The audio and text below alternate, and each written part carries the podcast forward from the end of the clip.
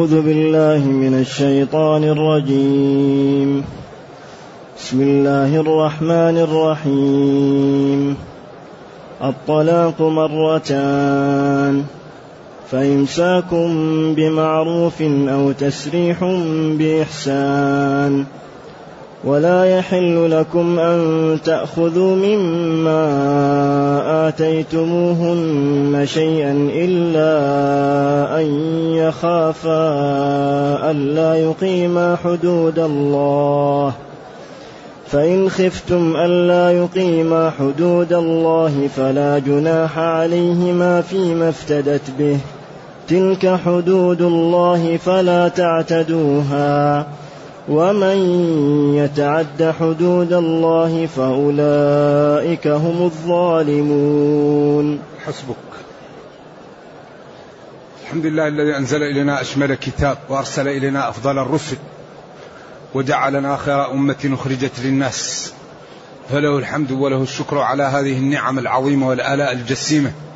والصلاة والسلام على خير خلق الله وعلى آله وأصحابه ومن اهتدى بهداه. هذه الآيات يبين فيها الله أحكام التي تقع في البيوت وكثيرا ما يقع الظلم في البيوت. ولذلك بالأمس قلنا وللرجال عليهن درجة. يعني رأيت اختيارا للطبري يعني كان من أروع الاختيارات. وهو أن درجة الرجل على المرأة هو ما يقوم به الرجل من الصبر لأخطاء المرأة. قال لأنه قال ولهن مثل الذي عليهن بالمعروف. ثم قال وللرجال عليهن درجة. يعني الرجل يعطي للمرأة حقها كاملا ويتغاضى عن جزء من حقوقه للمرأة. والحقيقة هذا اختيار عجيب. ولذلك قال العلماء هو إمام الدنيا اللي هو ابن جرير وهو أول مفسر للقرآن بين أيدينا ولم يصل إليه أحد من المفسرين. فلذلك قال وللرجال عليهن درجة الدرجة أن الزوج يعطي للمرأة حقها كاملا ثم يتغاضى عن بعض حقه. لا يحاول أن يأخذ حقه كامل وإنما يترك. ولذلك قال النبي صلى الله عليه وسلم قال إن المرأة خلقت من ضلع وإن أعوج الضلع أعلاه. هذا إعجاز هذا الأسلوب عجيب. لذلك المرأة تقول للرجل ما فيك ولكن هذا ما هو صحيح في قلبها. أنت أتركني لكن هي لا تريد أن يتركها. لذلك تظهر ما لا تبطن. إذا هذه أحببت أن نلفت. إذا الطلاق مرتان. هذا ظاهر القرآن غير مراد هنا. لأن الطلاق من صيغ العموم ال الشمسية. مرتان. لكن ما كل الطلاق مرتان. إذا هذا ظاهر الآية غير مقصود. الطلاق مرتان الذي يملك الزوج بعده وش؟ الرجعة طلق واحدة وطلق الثانية بعدين انتبه. يا تمسك يا تفارق. إذا الطلاق الذي يملك الزوج بعده الأمر مرتان. هذا هو. وهنا نقاش للعلماء وخلاف طويل عريض في قضية هل يجوز الطلاق بلفظ واحد؟ يقول هي طالق ثلاثة أو هي طالق هي طالق هي طالق. الخلاف بين الصحابة والتابعين وبين الأئمة إلى الآن. وهذا من المسائل التي لطالب العلم أن يختار ما يحلو له ويرفق بالمخالف. فالبخاري والأئمة الأربعة وكثير من العلماء يروا أن الطلاق بيد الرجل فإن أرسل واحدة تقع وإن أرسل اثنتين تقع وإن أرسل ثلاثا تقع. هذا قول الجمهور. واستدلوا على ذلك بأن الذي يملك شيء له أن يتصرف فيه. واستدل البخاري على هذا بقوله باب الطلاق مرتان. يعني فقوله الطلاق مرتان ما دام الطلاق يمكن أن يقع مرتين يمكن أن يقع ثلاثة. ولذلك كان الوالد يقول رحمة الله عليه إني كتبت في أضواء البيان وأنا لا أفهم هذا الحديث. والحافظ بن حجر شرحه في الفتح ولم يفهم الحديث. والذي فهم الحديث فهما تام هو البخاري. ومع الأسف أني لا أعرف فهم الحديث إلى الآن الذي فهمه هو أو فهمه البخاري وهو لم يفهمه في أضواء البيان ولم يفهمه الحافظ بن حجر. وكان جالسا مع أحد الشيوخ في الحرم من أمام وكان يقول لأحد الشيوخ الذين معه وهو الشيخ بكر الله يشفيه يقول له أما أنا فكتبت في الحديث وأنا في أضواء البيان وأنا لم أفهم الحديث والحافظ بن حجر ما فهم الحديث والذي فهم الحديث تمام؟ البخاري. لكن ما الذي فهم؟ الله أعلم. يحتاج إلى مراجعات. لكن يمكن أن البخاري فهم أن هذا باب الطلاق مرتان أنه فهم يمكن هذا. فهم منه جواز إرسال طلاق الثلاث بلفظ واحد. طبعا شيخ الإسلام وشيخ بن باز الله يرحمه الشيخ الألباني وكثير من العلماء يروا أن طلاق الثلاث يكون واحدة. وقالوا لأن الله تعالى فرق الطلاق وجعلوا لأجل مصالح فلا يجوز له ولا ينبغي له أن يرسله في وقت واحد لأن هذا يضيع الفائدة والمهمة التي منها جعل الطلاق ثلاثا ليتريث. والذين قالوا بالجواز استدلوا بعويمر العدلاني الذي لاعن من زوجه ثم قال إن أمسكتها فقد ظلمتها ثم قال ما لا قال طلقتها ثلاثا. فبعض العلماء قال هذا لم يقع لأن اللعان نفسه هو فرقة مؤبدة. قالوا ولكن النبي صلى الله عليه وسلم لم يقل له هذا إيش لا يجوز وهذا لا ينبغي وتأخير البيان عن وقت الحاجة لا ينبغي. وعلى كل حال الأولى أن المسلم إذا أراد أن يطلق زوجه أن يطلقها على السنة فلا يجوز الطلاق في الحيض. الحيض لا يجوز أن يطلق الزوج زوجه في الحيض. وقال النبي صلى الله عليه وسلم لعمر مره فليراجعها. مر ابنه وليس من أمر بالأمر أمر لثالث إلا كما في ابن عمر. لأنه قال مره فليراجعها. واختلفوا هل تعد عليه أو لا تعد عليه والجمهور أنها تعد عليه لأن مره فليراجعها هذا يدل على أنه عدها عليه وإلا لقال له هذا باطل ولم يقطع طلاقا. لكن قال له مره فليراجعها. إذا الطلاق البدعي عند الجمهور يقع ولكنه مخالفة وكذلك لا يجوز للزوج أن يطلق زوجه في طهر جامعها فيه. إذا ينبغي للزوج إذا أراد أن يطلقها أن يطلق إما في حمل وإما في طهر لم يمسها فيه ويطلقها واحدة. ولذلك جاء واحد لابن عباس وقال له طلقت زوجتي ثلاثا فسكت عنه ابن عباس. هذا ورد في آثار كثيرة بعضها لا يصح وبعضها صالح للاحتجاج. فظن أنه يريد أن يردها له فقال له يرتكب أحدكم الأحموقة ولم يتق الله فلا فما اتقيت الله فبانت منك زوجك. ولذلك قال ومن يتق الله يجعل له مخرجا فأنت تملك ثلاثة ترسلها. بعدين تقول والذي يمكن أن يجمع بين الأقوال به أن الطلاق أعني طلاق الثلاث كان في زمن النبي صلى الله عليه وسلم وأبو بكر وصدرا من خلافة عمر كانوا يعدون الثلاثة واحدة. فلما تسارع الناس في ذلك أمضاه عمر عليهم وجعله ثلاثا. هذا يمكن أن يقصد به الطلاق الذي يحتمل التأسيس والتأكيد. أعني أن المطلق يقول لزوجه هي طالق هي طالق هي طالق. ولذلك قال ما أردت إلا واحدة قال ما أردت إلا واحدة فعدها له واحدا.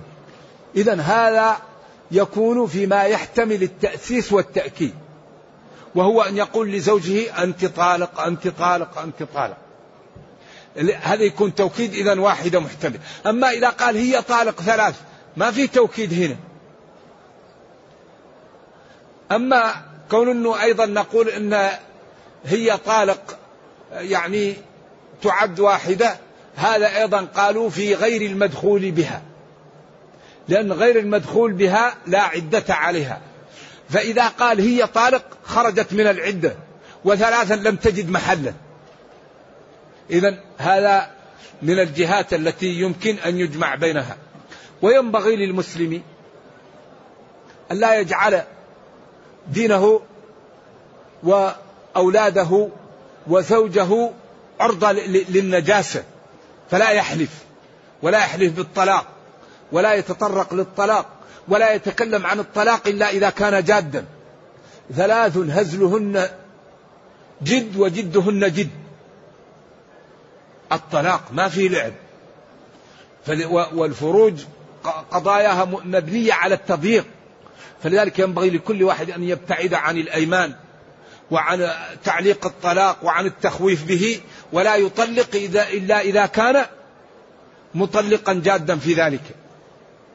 أما يكون علي الطلاق وعلي هذا لا ينبغي ولا ينبغي للرجل أن يعود نفسه على هذا فتحرم عليه زوجه ويكون أولاد نجس وبيت نجس ويكون يفعل الحرام. هذا لا ينبغي. لذلك المسلم ينبغي أن يحافظ على لسانه لا يتكلم إلا بما يقصد. ف... ف... لذلك الله يقول الطلاق مرتان. طلاق مبتدأ مرتان خبرها. أي الذي تملك بعده الرجعه فإمساك بمعروف أو تسريح بإحسان. فإن طلق المرة الثانية بعد ذلك إن رد إما أن يمسك بمعروف أو يفارق بإحسان. لأن ما في بعد هذا شيء. والإمساك بالمعروف هو أن لا يظلمها وأن لا يشتمها وأن لا يمنعها حقها وأن لا يمنعها من أن تزور أقربائها وتصل رحمها وأن لا يضيق عليها في معيشتها أو في مسكنها أو في ملبسها. أو تسريح بإحسان أو يتركها ترك جميل ويعطيها مال. والتسريح بالإحسان أن يطلقها ويكرمها. ولذلك قال ومتعوهن كما سيأتي على الموسع بيت أو خادم وعلى الفقير كسوة. أقله كسوة تامة وأكثره منزل عمارة. يعطيها عمارة. ولذلك قال حقا على المتقين حقا على المحسنين. لذلك يقال إن زين العابدين كان مطلاقا. فقال لإحدى زوجاته خذي من البيت ما تشائين والحقي بأهلك. فشدت عليها ثيابها ورفعته على منكبها. قالت لا أريد من البيت إلا أنت. فأحرج. فالحقيقة الطلاق هو آخر العلاج. ولا ينبغي لمسلم أن يفرك مسلمة. إن ساءه خلق يعجبه خلق منها. ولذلك قال عسى أن تكرهوا شيئا ويجعل الله فيه خيرا كثيرا. فينبغي أن لا يعني يسرع به لأنه يسبب ضياع للأولاد وضياع للبيوت وجرح للخواطر. فلذلك ينبغي أن لا يصار إليه. وينبغي أن يكون بين العقلاء مساعدات لعلاج كثرة الطلاق المتفشية في المجتمع لأن هذا الأمر الحقيقة خطير ويسبب مشاكل للمجتمع ينبغي أن يعالج. إذا الطلاق مرتان. بعد ذلك إمساك بمعروف أو تسريح بإحسان. ثم قال ولا يحل لكم أيها الأزواج أن تأخذوا تسترجعوا مما آتيتموهن آتيتم النساء الزوجات شيئا. لا يحل للرجل أنه إذا أراد أن يترك زوجه يضايقها لتعطيه شيئا من المال. هذا قلة مروءة أو دناءة. ولا يحل لكم أن تأخذوا مما آتيتمهن شيئا من المهر أو من الهدايا أو من الإكرام. إلا أن يخافا أن لا يقيم حدود الله. إذا كانت الزوجة لا تريد زوجها